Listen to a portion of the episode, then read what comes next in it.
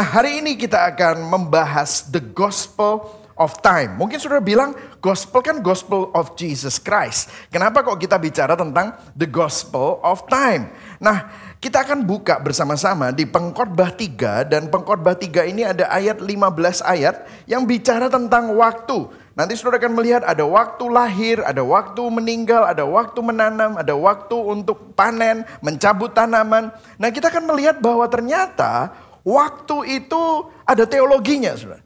Nah kalau saudara nggak tahu tentang teologi waktu, maka jangan-jangan saudara menggunakan waktu-waktu saudara tidak dengan bijaksana. Malah saudara menyia-nyiakan kesempatan dan waktu yang Tuhan sudah percayakan dalam hidup kita semua. Maka nas kita hari ini pengkhotbah 3 ayat 1 sampai 15 kita akan membacanya bergantian. Saya akan membacakan yang putih, kita akan bersama-sama membaca bagian yang biru, kita akan membacanya bergantian. Oke? Kita akan baca sama-sama pengkhotbah 3 ayat 1. 1, 2, 3. Untuk segala sesuatu ada masanya. Untuk apa pun di bawah langit ada waktunya. Ada waktu untuk lahir, ada waktu untuk meninggal. Ada waktu untuk menanam, ada waktu untuk mencabut yang ditanam. Ayat 3. Ada waktu untuk membunuh, ada waktu untuk menyembuhkan. Ada waktu untuk merombak, ada waktu untuk membangun. Ada waktu untuk menangis, ada waktu untuk tertawa. Ada waktu untuk meratap, ada waktu untuk menari. Ada waktu untuk membuang batu, ada waktu untuk mengumpulkan batu. Ada waktu untuk memeluk, ada waktu untuk menahan diri dari memeluk. Ayat 6, ada waktu untuk mencari, ada waktu untuk membiarkan rugi, ada waktu untuk menyimpan, ada waktu untuk membuang. Ayat 7, ada waktu untuk merobek, ada waktu untuk menjahit, ada waktu untuk berdiam diri, ada waktu untuk berbicara.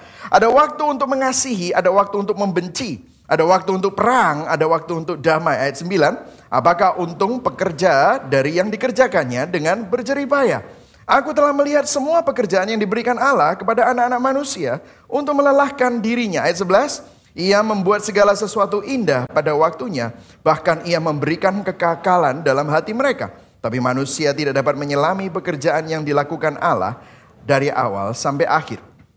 Aku tahu bahwa untuk mereka tidak ada yang lebih baik daripada bersuka-suka dan menikmati kesenangan dalam hidup mereka. Ayat 13. Dan bahwa setiap orang dapat makan, minum, dan menikmati kesenangan dalam segala jeripayahnya itu juga adalah pemberian Allah. Aku tahu bahwa segala sesuatu yang dilakukan Allah akan tetap ada untuk selamanya. Itu tak dapat ditambah dan tak dapat dikurangi. Allah berbuat demikian supaya manusia takut akan dia. Ayat 15, yang sekarang ada dulu sudah ada dan yang akan ada sudah lama ada dan Allah mencari yang sudah lalu. Berbagai orang yang mendengar firman Tuhan memelihara dalam hatinya dan melakukan dalam hidupnya. Nah saudara kita terus terang adalah society yang sangat peduli akan waktu. Mungkin kalau saudara sekarang tidak sadari sebenarnya di dalam uh, tubuh saudara saat ini pasti ada jam tangan, saudara punya HP, saudara pasti ada waktu. Bahkan pertanyaan yang sering kali ada di antara orang-orang adalah sekarang jam berapa? Surabaya ngomong jam piro saiki ya saudara ya. Sering kali kita nanya, tapi apakah kita bisa mengontrol waktu? Tidak ada yang bisa mengontrol waktu. Bahkan ada pepatah yang sangat terkenal, manusia berusaha mengontrol waktu bilang adalah waktu adalah uang. Gitu ya saudara ya. Nah mungkin bahkan khotbah hari ini Anda akan terus memeriksa jam tangan Kapan pastor selesai khotbah? Karena saya akan lapar gitu saudara ya. Mungkin saudara berpikir, ini kok pendeta nggak selesai-selesai khotbahnya. Ya semoga nanti kita akan nggak nggak sampai seperti itu. Karena ini khotbah cukup menarik gitu ya saudara ya. Nah kita adalah orang yang time conscious. Nah bahkan kalau kita terlalu asik melakukan banyak hal. Mungkin saudara nonton film, saudara olahraga, saudara sepedaan, saudara mungkin main badminton, saudara main tenis. Saking asiknya saudara bisa bilang lupa waktu. Namun tidak ada seorang pun dari kita yang bisa mengontrol waktu, menyetop waktu, membeli kembali waktu yang sudah terlewatkan. Karena waktu sebenarnya adalah hal yang paling berharga di dalam hidup kita karena kita tidak bisa beli balik waktu. Waktu hanya berjalan begitu saja. TikTok, TikTok. Waktu itu ada jamnya, menitnya, detiknya. Dan saat kita membicarakan waktu, kita sudah kehilangan waktu, saudara. Makanya Ayub berkata di Ayub 7 ayat 6 sampai 7a, hari-hariku berlalu lebih cepat daripada torak dan berakhir tanpa harapan. Ingatlah bahwa hidupku hanyalah hembusan nafas. Jadi kalau saudara perhatikan hidup ini begitu cepat. Saudara tidak terasa sekarang sudah September. Seakan-akan baru saja kita ngerayain Natal, sekarang sudah September.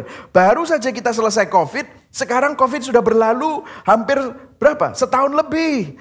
Wow, cepat sekali. Makanya Ayub 9 ayat 25 berkata, ayo sama-sama baca 1, 2, 3. Hari-hariku berlalu lebih cepat daripada seorang pelari. Lenyap tanpa melihat bahagia. Jadi pertanyaannya sebenarnya bukan hanya apakah kita ini tahu waktu atau jam berapa sekarang karena percuma kita ini tahu jam berapa jika kita tidak tahu apa yang kita lakukan dengan waktu. Nah, untuk menjelaskan betapa waktu begitu cepat berjalan, saya ada sebuah video, coba tolong dinyalakan videonya untuk memberikan kita bayangan sedikit.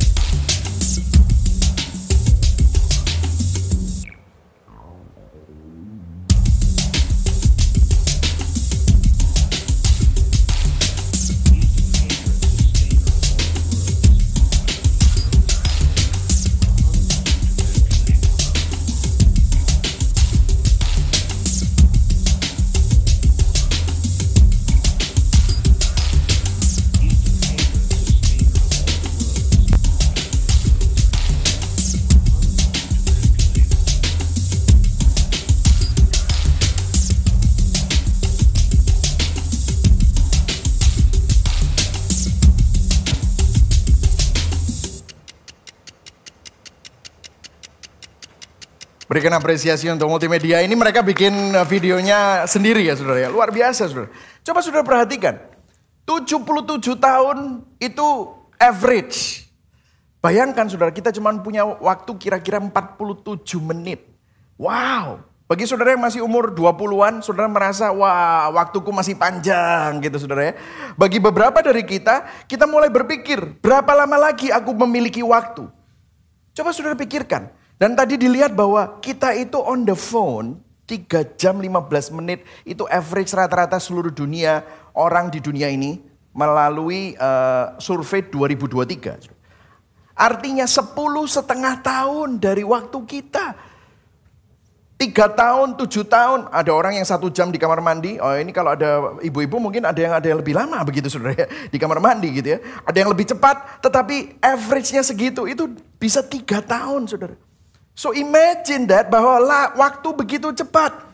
Bagi setiap kita, kalau saudara merasa bahwa oh waktuku masih panjang, Anda akan satu hari akan melihat bahwa berapa lama lagi waktu hidupku yang masih tersisa. Itulah sebabnya pengkhotbah, kita pengkhotbah menanyakan hal ini. Pengkhotbah adalah buku yang sangat berguna karena buku ini berusaha menghadapkan kepada kita realitas kehidupan di luar Taman Eden karena manusia jatuh dalam dosa dan dosa ini juga mempengaruhi konsep waktu. Nah kalau sudah perhatikan di dua minggu yang pertama, Pasal 1 dan pasal 2 menjelaskan bahwa uh, Raja Salomo ini mengejar kesenangan, mengejar pembelajaran, mengejar makna dari pekerjaan. Dia punya real estate uh, luar biasa, uh, istananya, uh, kebunnya, dia punya slave itu ribuan, berbagai macam uh, dari berbagai macam negara, bahkan istrinya 300, selirnya 700 saudara. Dia eksperimen dengan semuanya dan dia bilang semuanya sia-sia. Dia putus asa karena dia coba tidak menemukan kebahagiaan. Dia tambahkan kemewahan demi kemewahan, akhirnya law of diminishing return. Ya, Saudara pernah tahu ya, di dalam ekonomi ada yang law of diminishing return. Law of diminishing return itu kalau Saudara habis makan rujak yang pertama itu enak sekali, habis itu mangkok yang kedua sudah tidak begitu enak, mangkok yang ketiga belena. Kok bisa? Itu adalah law of diminishing return. Begitu juga dengan kesenangan-kesenangan dunia. Mau semewah apa pun akhirnya setelah beberapa kali semakin mewah, mewahnya sudah tidak ada efeknya apa-apa kepada diri kita. Kenapa? Karena semuanya sia-sia. Itulah sebabnya uh, Raja Salomo merasa keputusasaan. Nah kemudian pasal 3 dia mengubah nadanya. Nada pengkhotbah ini berubah dari keputusasaan menjadi sebuah perenungan yang jauh lebih reflektif. Dan perenungannya apa? Di pasal 3 ayat 1 sampai 9, puisi mengenai realita kehidupan tentang waktu. Dan ayat 10 sampai 15 penjelasan teologis dari puisi itu. Jadi poin saya ada tiga, ya poin saya ada tiga. Yang pertama, mengobservasi kesia-siaan dari waktu. Kefanaan waktu, ayat 1 sampai 9. Kemudian yang kedua, mekanisme dari waktu yang fana ayat 10 sampai 15. Kemudian yang ketiga, bagaimana Injil menebus kefanaan waktu. Kita akan masuk dalam poin yang pertama, mengobservasi kesia-siaan dan kefanaan dari waktu. Yang siap belajar katakan yes. Yes. Oke. Kita akan baca sama-sama ayat 1. Ayo baca sama-sama. 1 2 3. Untuk segala sesuatu ada masanya, untuk apa pun di bawah langit ada waktunya. Artinya begini, Saudara. Ini poin 1A kita tidak memegang kendali atau kontrol atas waktu. Yang pertama, waktu berjalan terus. Kita tidak bisa stop. Yang kedua, musim itu tidak bisa kita stop. Kalau saudara pergi ke musim, eh, ke negara yang ada empat musim, nggak bisa ngomong, winter, winter, stop dulu ya. Bijim. Ini tunggu, kita mau masuk, masih banyak uh, nukun konstruksi. Kita nggak bisa musim dingin, nggak bisa saudara. Musim dingin datang. Kalau kamu nggak siap sama musim dingin, maka apa yang terjadi? Ya kamu mati. Musim berjalan dan kita tidak punya kontrol. Musim hujan, musim panas, makanya kalau sekarang lagi gorong-gorong dibuat untuk apa? Mempersiapkan musim hujan. Karena musim hujan tidak bisa di, diberhentikan. Uh, Kemudian yang ketiga, timing, kapan terjadinya peristiwa hidup. Jadi musim hidup itu terjadi silih berganti tanpa kita undang. Kalaupun kita undang misalnya, kita nikah, tapi ada bagian yang lain dari hidup kita yang tidak bisa kita stop. Tiba-tiba baru saja nikah, ada musibah. Ada krisis nasional misalnya, seperti COVID kemarin. Ada yang sakit tiba-tiba. Musim hidup terjadi begitu saja. Gak bisa kita kontrol. Timingnya, kapan terjadinya, tidak bisa kita kendalikan. Makanya biasanya kita bilang kalau banyak kejadian yang tiba-tiba datang bertubi-tubi, kita selalu ngomongin gini, ada aja. Tapi kita nggak bisa ngomong apa-apa, kita cuma hanya bisa mengelus dada, bilang ada aja. Nah, kita akan melihat puisinya. Nah, sekali lagi, puisi itu deskriptif. Katakan sama-sama, deskriptif, deskriptif ya. Katakan deskriptif, deskriptif, bukan preskriptif. Karena begini, nanti ada gini, ada musim membunuh. Oh, berarti boleh membunuh ya pastor ya? Bukan. Terus ada yang musim membenci. Oh ya tepaan, aku pas benci gitu ya saudara ya. Bukan begitu ya. Ini musim membunuh, musim membenci. Ini puisi. Jadi puisi itu deskriptif bukan preskriptif. Jangan dijadikan instruksi.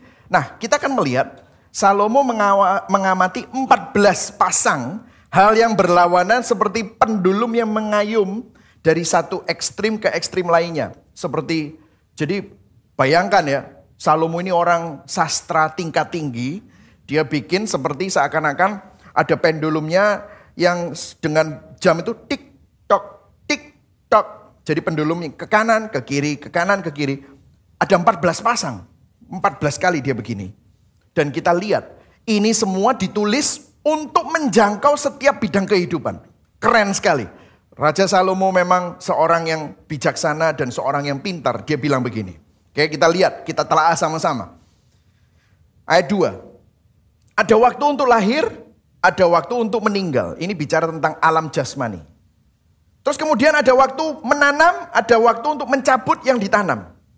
Alam jasmani, ya. Kemudian ayat 3 tentang perang, kekuasaan, ada waktu untuk membunuh, ada waktu untuk menyembuhkan, ada waktu untuk merombak, ada waktu untuk membangun. Bahasa asli merobohkan itu merobohkan benteng. Artinya seperti sebuah istana, benteng, itu dia lawan, dihancurkan, terus kemudian dibangun lagi. Kemudian ayat 4, ada waktu untuk menangis tentang emosi. Ada waktu untuk tertawa. Ada waktu untuk meratap, ada waktu untuk menari. Tentang emosi manusia.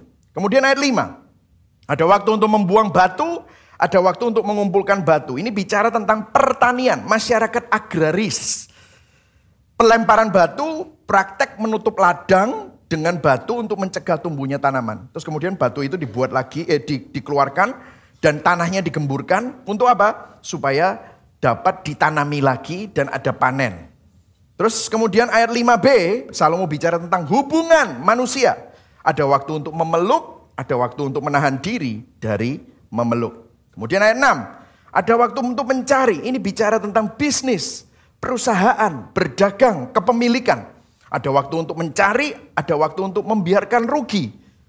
Ya, cut losses.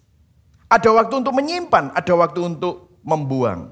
Ayat 7, ada waktu untuk merobek, ada waktu untuk menjahit. Apa maksudnya? Ini bicara tentang gagasan berkabung.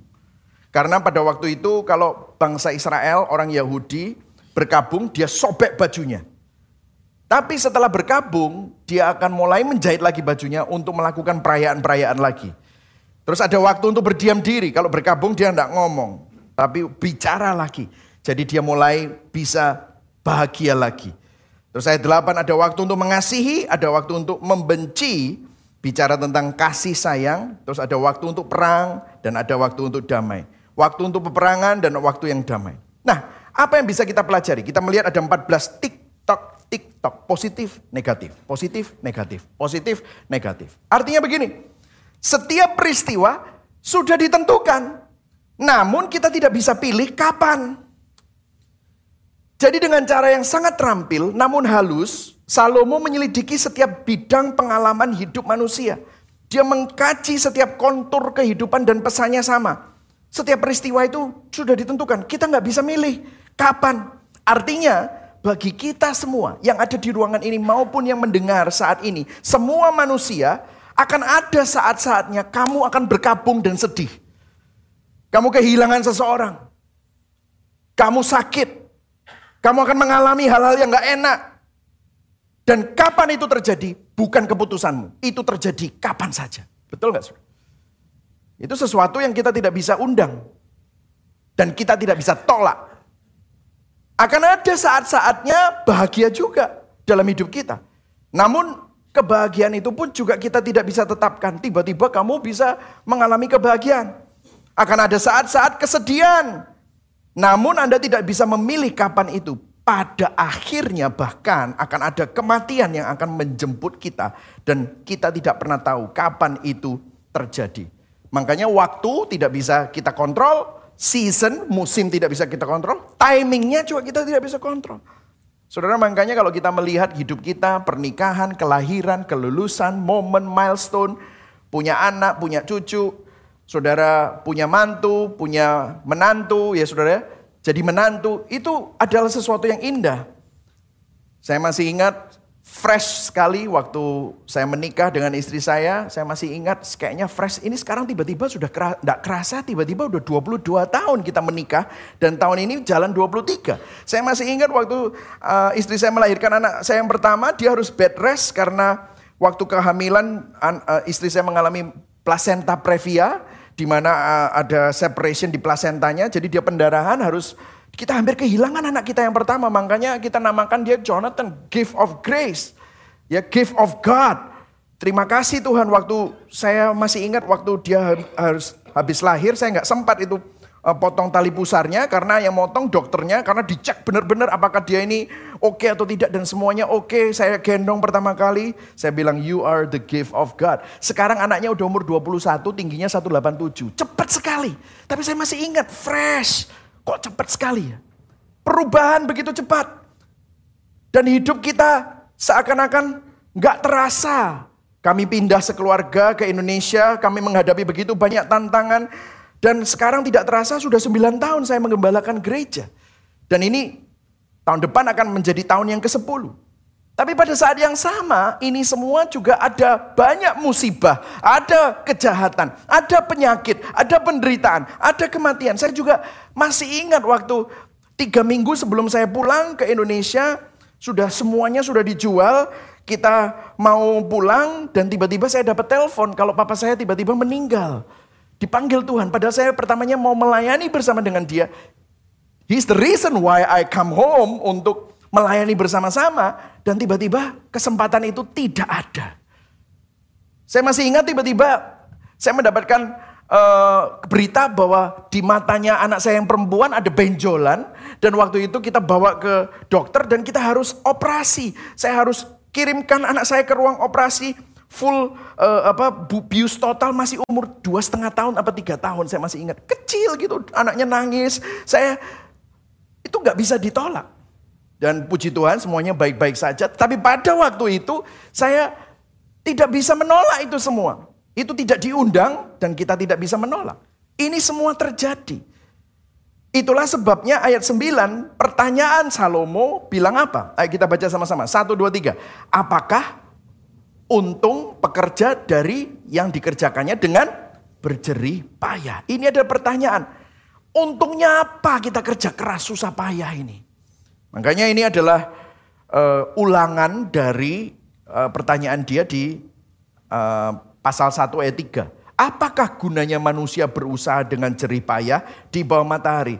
Cuannya apa? Karena cuan sebentar cuannya hilang. Untungnya apa? Kita kaya sebentar habis itu yang menikmati anak-anak kita. Untungnya apa? Kita bahagia sebentar, terus habis itu kebahagiaan kita berhenti.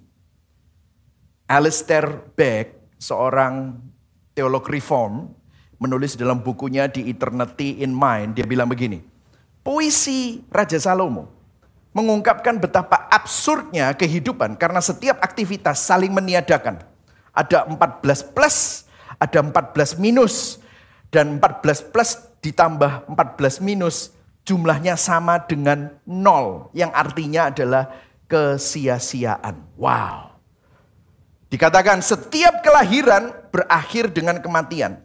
Setiap tanaman yang ditanam akan dicabut, setiap bangunan akhirnya roboh atau ditinggalkan. Setiap perayaan digantikan dengan pemakaman. Dan setiap perdamaian akhirnya digantikan oleh perang lainnya. Tidak ada keuntungan apa pun. Kesimpulan Salomo, apa cuannya dari semua ini? Kalau kamu bahagia, kebahagiaanmu akan berakhir. Kalaupun kamu merayakan sesuatu, perayaanmu akan digantikan dengan kedukaan atau perkabungan. Apa untungnya? Karena akhirnya kita semua yang merayakan sesuatu, orang akan berkabung akan pemakaman kita juga. Dan bahkan setelah dua tiga generasi, namamu bahkan lupa, dilupakan. Makanya dua minggu lalu saya sampai tanya kan, ada berapa dari kita yang masih ingat namanya engkongnya kongco kita?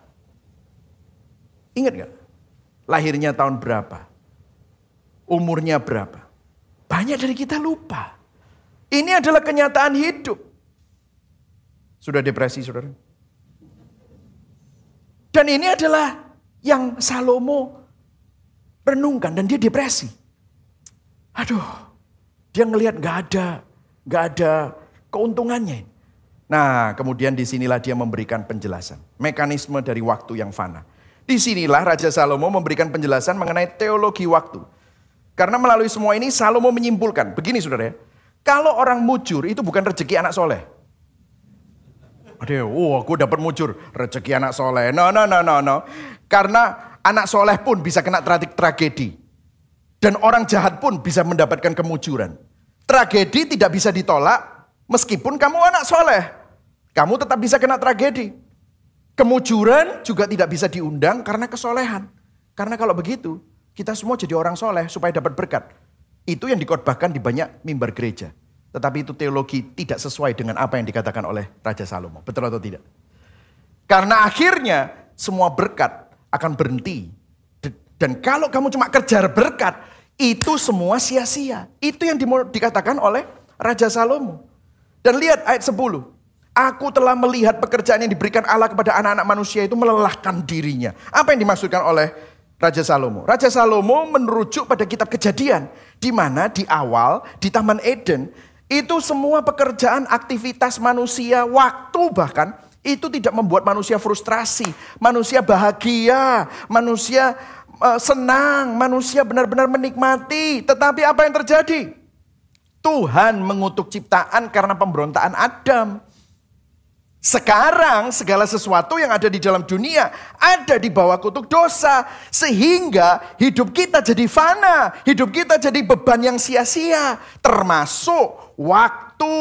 Segala sesuatunya rusak. Tapi puji Tuhan. Raja Salomo mulai membawa Tuhan di dalam kitab pengkhotbah. Karena sebelumnya dia tidak terlalu membawa Tuhan. Kalau saudara masih ingat di minggu yang pertama saya langsung lompat di uh, pasal ke-12 untuk ada Tuhan di sana. Nah, dia membawa Tuhan di pasal yang ketiga. Dia bilang begini. Ayat 11 yang biru kita baca sama-sama ya. Satu, dua, tiga.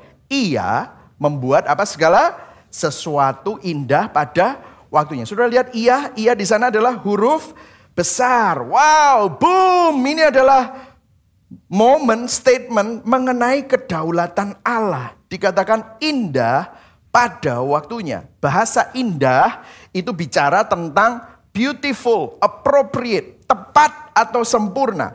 Jadi artinya begini, dengarkan sudah, perhatikan ini. Raja Salomo mengatakan bahwa semua peristiwa yang terjadi dalam hidup kita telah ditetapkan secara tepat dan sempurna oleh Tuhan. Artinya, 2B, Tuhan tetap memegang kendali secara sempurna. Tidak pernah buat kesalahan.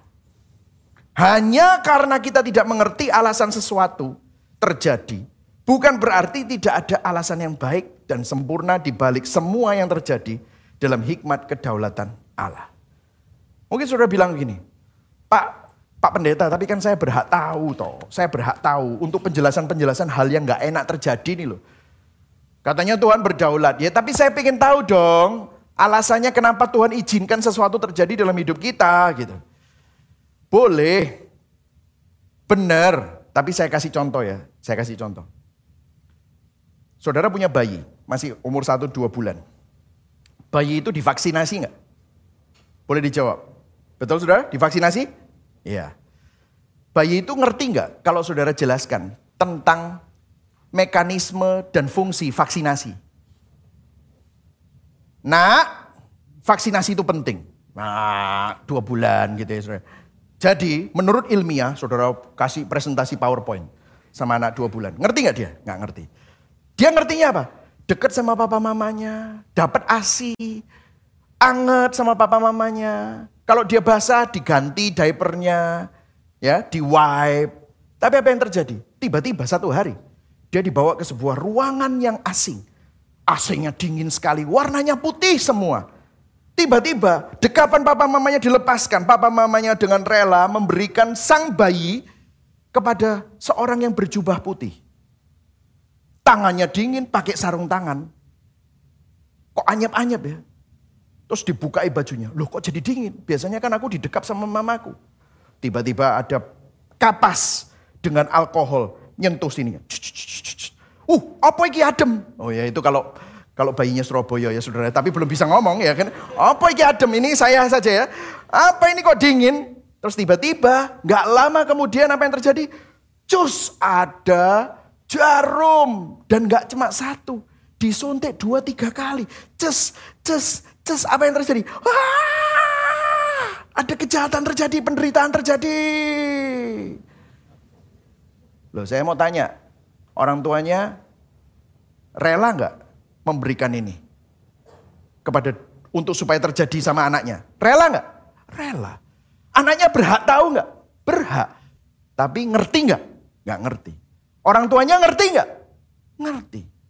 Tetapi kenapa? Apa yang terjadi? Orang tuanya mengizinkan sesuatu yang buruk, penderitaan, kesakitan terjadi kepada sang anak untuk kebaikan yang lebih besar. Mungkin saudara belum tahu sekarang. Mungkin saudara nggak tahu. Tetapi meskipun kita melihat kekacauan, meskipun kita melihat tragedi, meskipun kita mengalami kesakitan karena dosa kita, namun Tuhan tidak pernah kehilangan kendali atas seluruh jagat raya dan dia tidak kehilangan kendali atas waktu. Mungkin saudara belum bisa melihat kebenaran ini, tetapi satu hari Anda akan berdiri di kekekalan. Saudara akan lihat ke belakang tentang segala hal yang buruk yang terjadi dalam kehidupan saudara. Saudara akan melihat, ya ampun sekarang aku ngerti maksudnya. Aku ngerti sekarang kenapa Tuhan izinkan itu terjadi. Saudara baru saja saya ketemu dengan seseorang jemaat yang sudah pindah ke luar negeri beberapa tahun, sudah lama tidak tidak kontak, kemudian saya kontak dia ternyata ada istrinya sakit, sakit parah. Dan kemudian tiba-tiba bertubi-tubi keluarga istrinya sakit. Maka nggak lama kemudian keluarga istrinya juga mengalami kedukaan. Orang yang sakit dari keluarga istrinya tiba-tiba dipanggil Tuhan. Istrinya sakit, keluarganya sakit parah, tiba-tiba dipanggil Tuhan. Akhirnya harus pulang ke Indonesia. Begitu pulang Indonesia nggak sampai seminggu. Papanya si teman saya ini dipanggil Tuhan juga. Lagi ada di Indonesia. Semua orang bilang kok bertubi-tubi toh. Kok bertubi-tubi. Saya dengan prihatin, saya datang, saya ngobrol. Belum ngomong apa-apa, dia ngomong gini. Pastor saya mengucap syukur. Wih kaget. Tuhan itu baik. Wih tambah kaget kedua kali. Saya lihat luar biasa ini. Tuhan atur semuanya. Sehingga ini semua terjadi pada saat yang bersamaan. Tuhan ingin supaya saya ini bisa dekat dengan keluarga semua. Dan ini kayaknya nungguin saya pulang semuanya terjadi. Orang lihatnya bertubi-tubi. Tapi saya tahu Tuhan atur waktunya. Sehingga semua ini Semuanya adalah kebaikannya Tuhan. Wah. Coba saudara lihat. Orang yang melihat ada Tuhan di dalam bingkai kehidupannya. Tiba-tiba dia tidak lihat ini tragedi. Justru malah melihat bahwa Tuhan memegang kendali secara sempurna dan tidak pernah membuat kesalahan. Yang setuju katakan amin. Jadi saat ini kalau saudara sedang mengalami masalah dalam hidup saudara, Saudara sedang mengalami dalam hidupmu, saudara mengalami tragedi. Seakan-akan kok ada yang gak enak terjadi, jangan marah dulu. Bersyukurlah bahwa itu diizinkan Tuhan karena Tuhan sedang bekerja dalam hidupmu. Tuhan ingin menunjukkan bahwa kedaulatannya, hikmatnya jauh lebih tinggi dari hikmatmu. Jalannya jauh lebih tinggi dari jalanmu. Saya pun juga melihat, kalau saya melihat ke belakang, saya melihat setiap milestone dalam hidup anak-anak kita setiap decision-decision, ada tragedi sekalipun, kalau saya lihat ke belakang, semuanya waktunya pas sesuai dengan waktu Tuhan. Kemudian selanjutnya, dikatakan, ia membuat segala sesuatu indah pada waktunya, bahkan, baca yang uh, ungu, satu, dua, tiga, ia memberikan kekekalan, ayo semuanya baca dalam hati mereka, tetapi manusia tidak dapat menyelami pekerjaan yang dilakukan Allah dari awal sampai akhir. Nah, ada yang menarik di sini karena begini, ia memberi kekekalan dalam hati manusia. Saudara tahu, saudara, ada sesuatu yang berbeda antara manusia dengan binatang. Ada sesuatu yang berbeda dengan makhluk lain. Ada dambaan, dambaan dan hasrat yang ada di dalam manusia yang tidak dimiliki oleh anjing. Kalau ada musibah, kalau ada ketidakadilan, kalau ada pembunuhan, kalau ada pemerkosaan, kalau ada penindasan hak asasi, manusia marah. Kenapa? Dia itu seakan-akan idealnya kan nggak begitu. Kita tuh harus menghargai satu sama lain. Lu kok bisa? Itu dari mana? Karena nggak ada tuh anjing itu punya serikat buruh anjing. Nggak ada saudara. Nggak ada itu pengadilan untuk pengadilan tikus. Nggak ada saudara.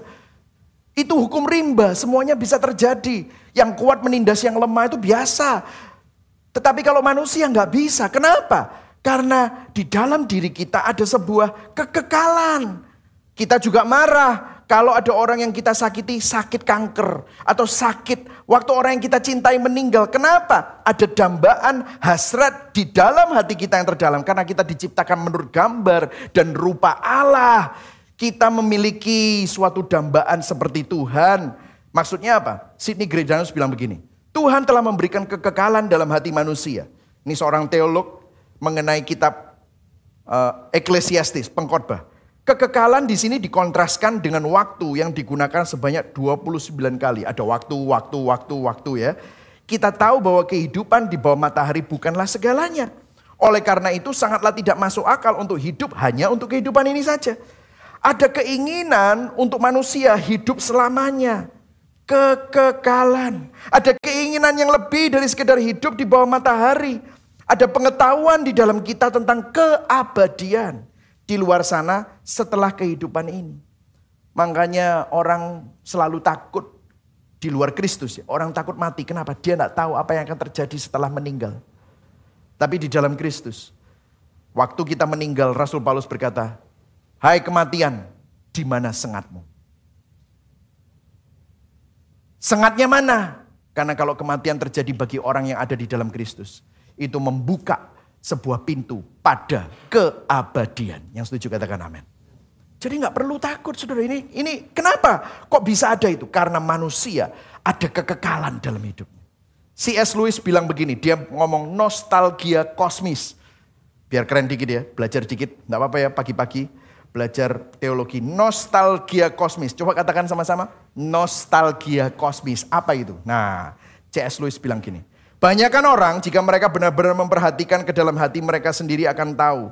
Mereka sebenarnya menginginkan dan mendambakan sesuatu yang tidak dapat dimiliki di dunia ini.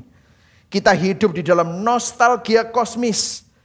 Yang adalah kerinduan di dalam hati kita untuk bersatu kembali dengan sesuatu di alam semesta. Di mana kita sekarang merasa terputus dengannya.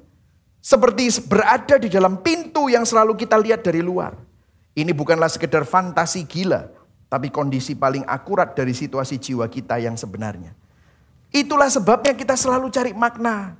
Itulah sebabnya kita selalu cari gimana caranya untuk menemukan meaning of life. Kenapa? Karena ada sesuatu yang terputus. Kita terputus dari mana? Tuhan. Kita selalu cari cinta, kita selalu cari makna, kita selalu cari kesenangan. Itu semua hanya kita dapatkan di mana? Di Tuhan. Tapi karena dosa terputus, kita tuh ingat-ingat zamannya Adam di dalam hati kita. Tapi kita nggak bisa menjelaskan apa itu. Makanya aku tahu bahwa untuk mereka tak ada yang lebih baik daripada bersuka-suka dan menikmati kesenangan dalam hidup mereka.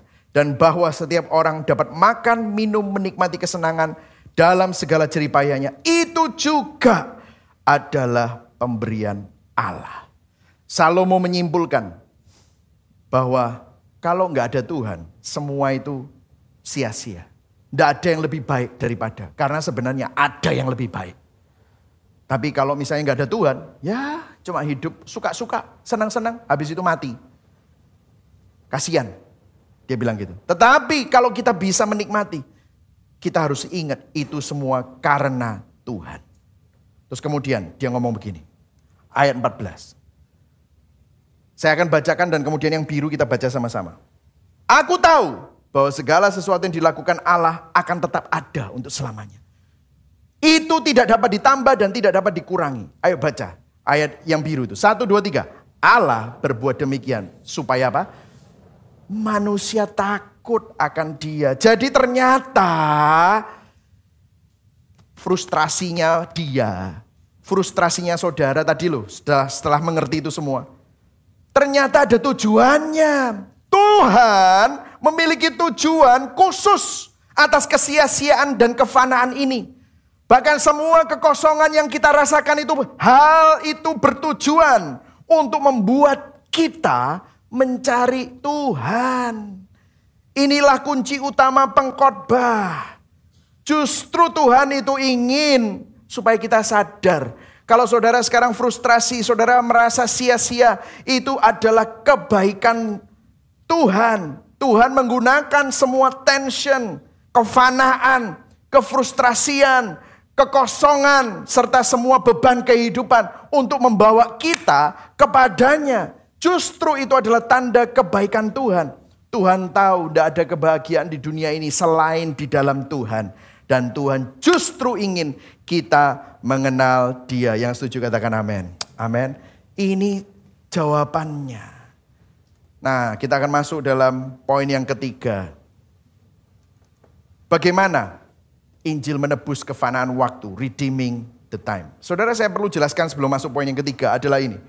Dari sudut pandang sejarah penebusan Allah, Salomo hikmatnya terbatas. Dia penulis seribu tahun sebelum Yesus. Jadi dia nggak, dia hanya melihat bayangan, dia nggak tahu bagaimana. Makanya Raja Salomo cuma bilang, semuanya sia-sia dan fana jika tanpa Tuhan. Namun karena Tuhan berdaulat, maka semua tidak sia-sia jika kita melihat kehidupan dari lensa takut akan Tuhan dan segala sesuatu adalah pemberian Tuhan. Nah bagaimana bagi saudara dan saya yang sekarang hidup di tahun 2023. Melihat bahwa waktumu, waktu saya, waktu kita semua itu tidak sia-sia. Nah, saya kasih sedikit pelajaran bahasa Yunani ya saudara. Waktu itu di dalam bahasa Yunani itu ada tiga. Saudara bilang, Pastor hidup sudah susah, kenapa dikasih Yunani pagi-pagi ya saudara ya? Nggak apa-apa, nggak apa-apa. Biar saudara itu nggak kalah. Kalau kalau apa namanya agama sepupu kita, wah bisa bahasa macam-macam, bahasa Arab lah bahasa ini. Masa saudara nggak tahu bahasa Alkitab, bahasa Yunani? Harus tahu sedikit dong. Amin saudara. Ya.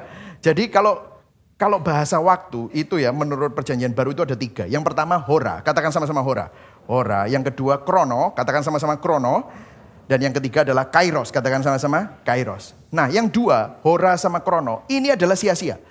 Hora itu adalah akar kata dari hour, jam, ukuran waktu. Jadi kalau sekarang ini jam 12 kurang 13 menit. Nah ya masih lama, masih ada 13 menit. Tenang saja ya saudara ya. Itu ukuran waktu ya. Krono itu adalah kronologi. Jadi kan tadi pagi saudara mandi, bangun tidur mandi, sarapan, pakai baju, naik kendaraan, parkir, saudara masuk ke gereja. Itu kronologinya.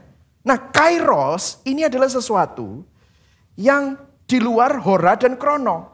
Kata ini dipakai dalam konteks kesempatan, ketepatan peluang. Ini waktunya Tuhan. Jadi iblis ingin mencuri waktu kita supaya saudara sama saya cuman hanya hidup di dalam ora dan hora dan krono.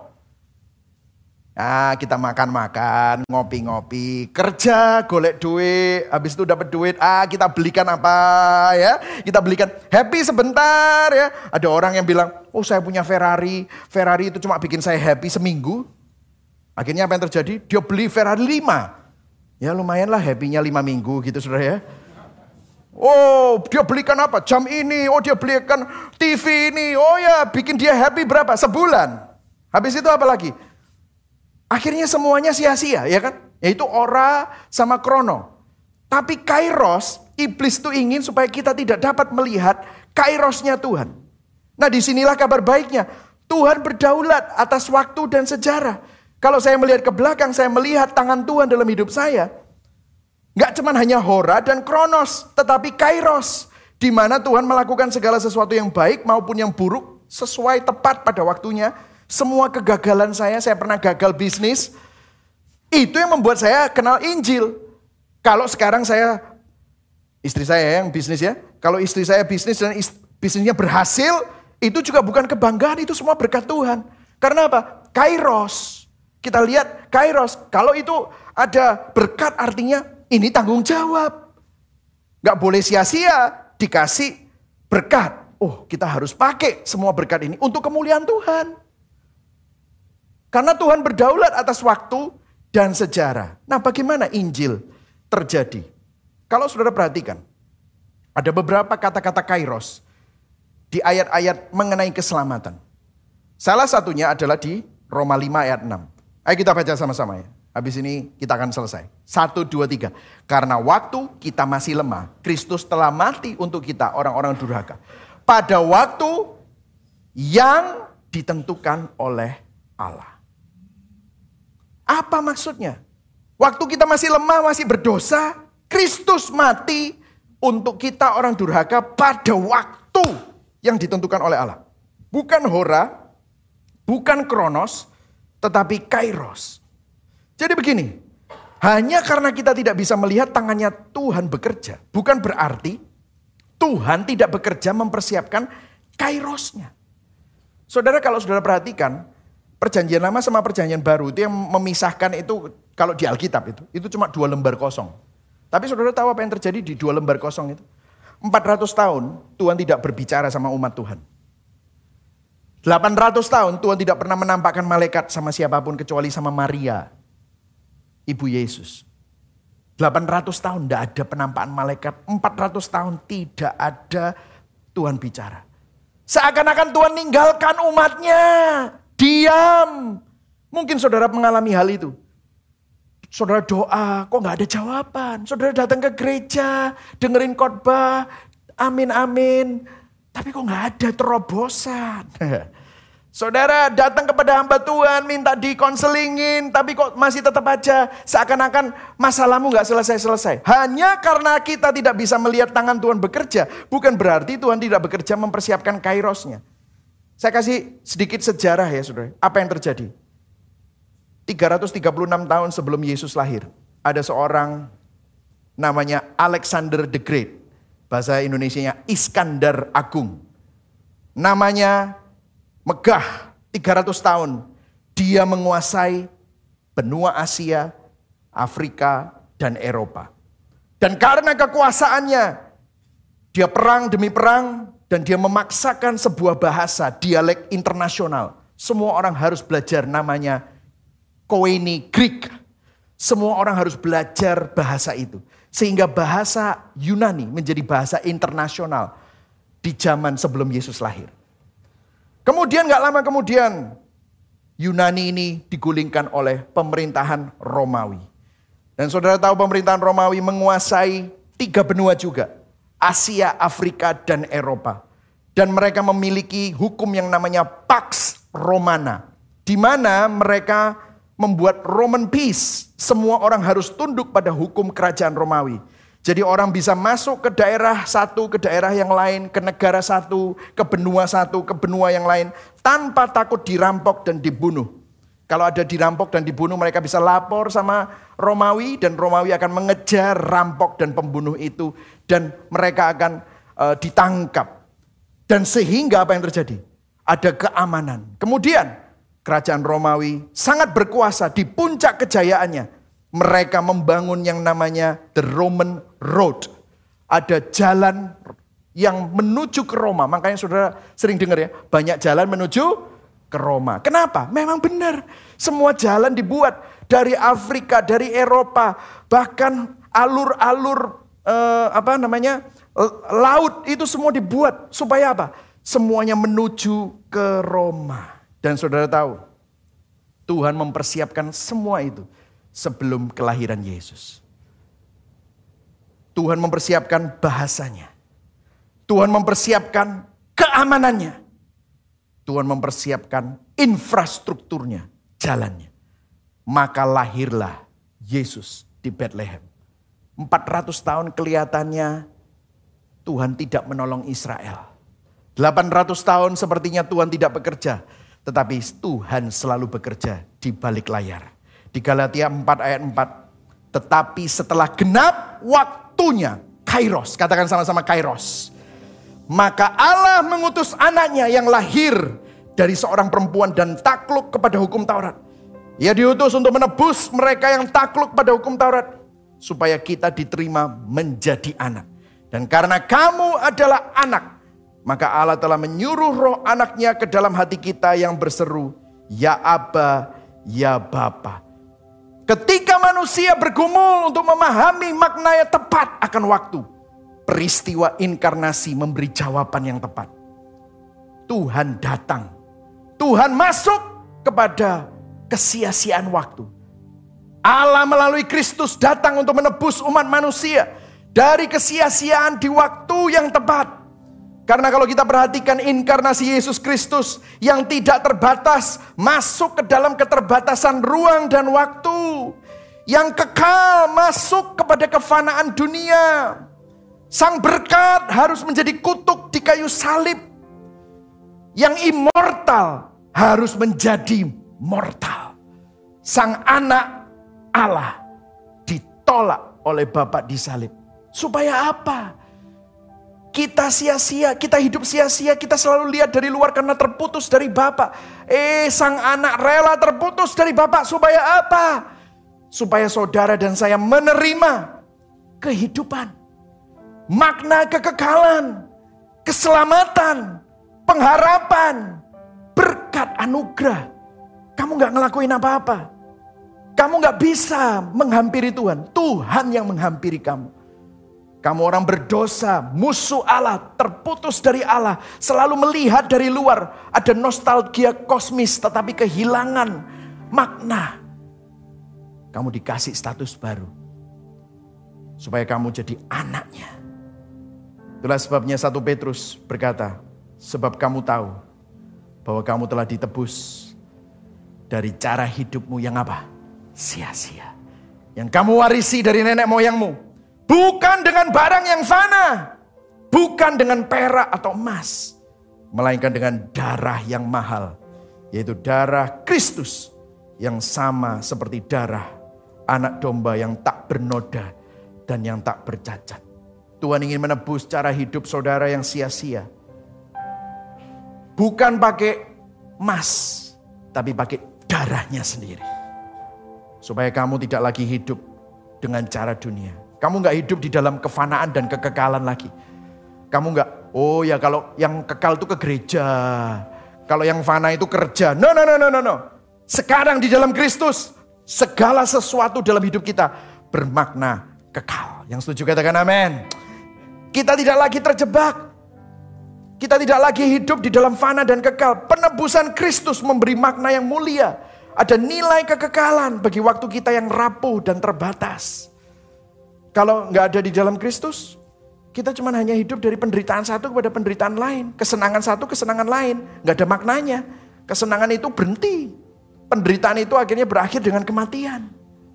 Tapi di dalam Kristus, Penebusan Kristus menyadarkan kita bahwa Tuhan pakai waktu yang terbatas untuk tujuan yang kekal.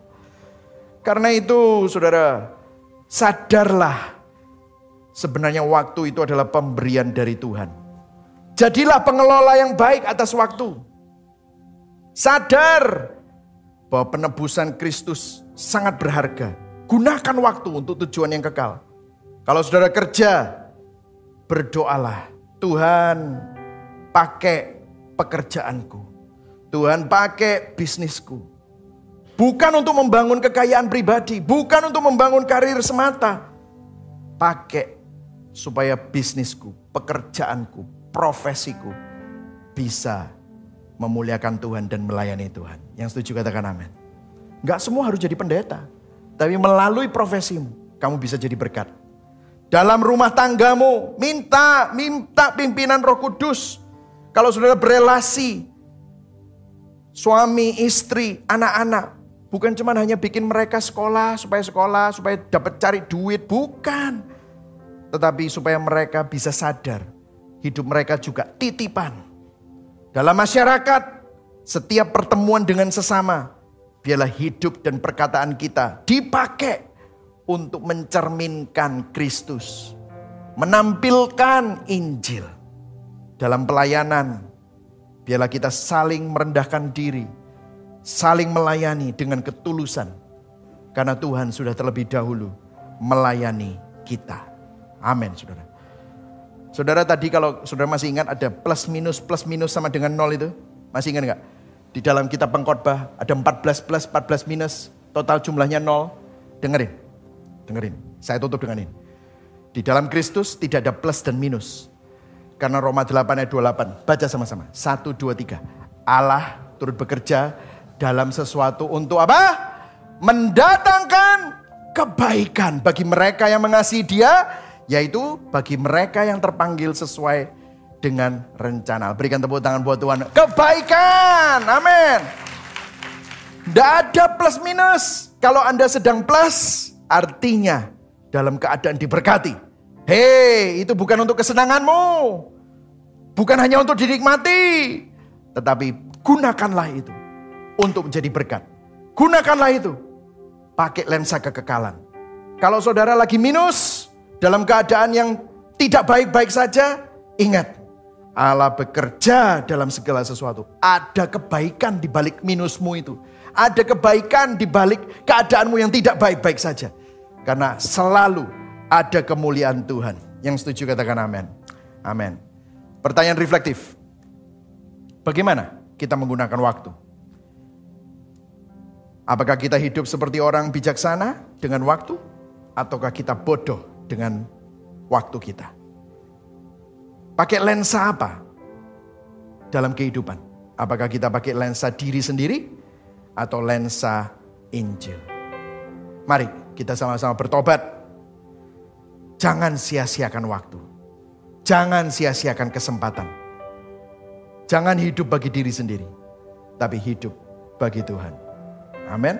Mari sama-sama bangkit berdiri. Saudara berkati hari ini. Amin. 12.02. Tepat waktu saudara ya. Oke. Sebelum kita nyanyikan lagu dan kita berdoa.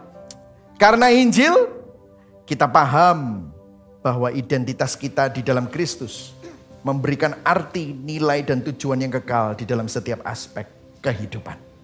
Karena Injil, kita tidak terjerumus dalam godaan dunia yang fana. Karena Injil, kita tidak terperangkap dalam dikotomi antara duniawi dan rohani, yang fana dan yang kekal. Semuanya rohani, semuanya plus. Karena Tuhan bekerja dalam segala sesuatu. Karena Injil, kita memiliki pengharapan sempurna di dalam Kristus. Bahwa Allah turut bekerja melalui segala sesuatu. Termasuk yang buruk sekalipun. Untuk mendatangkan apa? Kebaikan. Berikan tepuk tangan buat Tuhan kita. Amin saudara.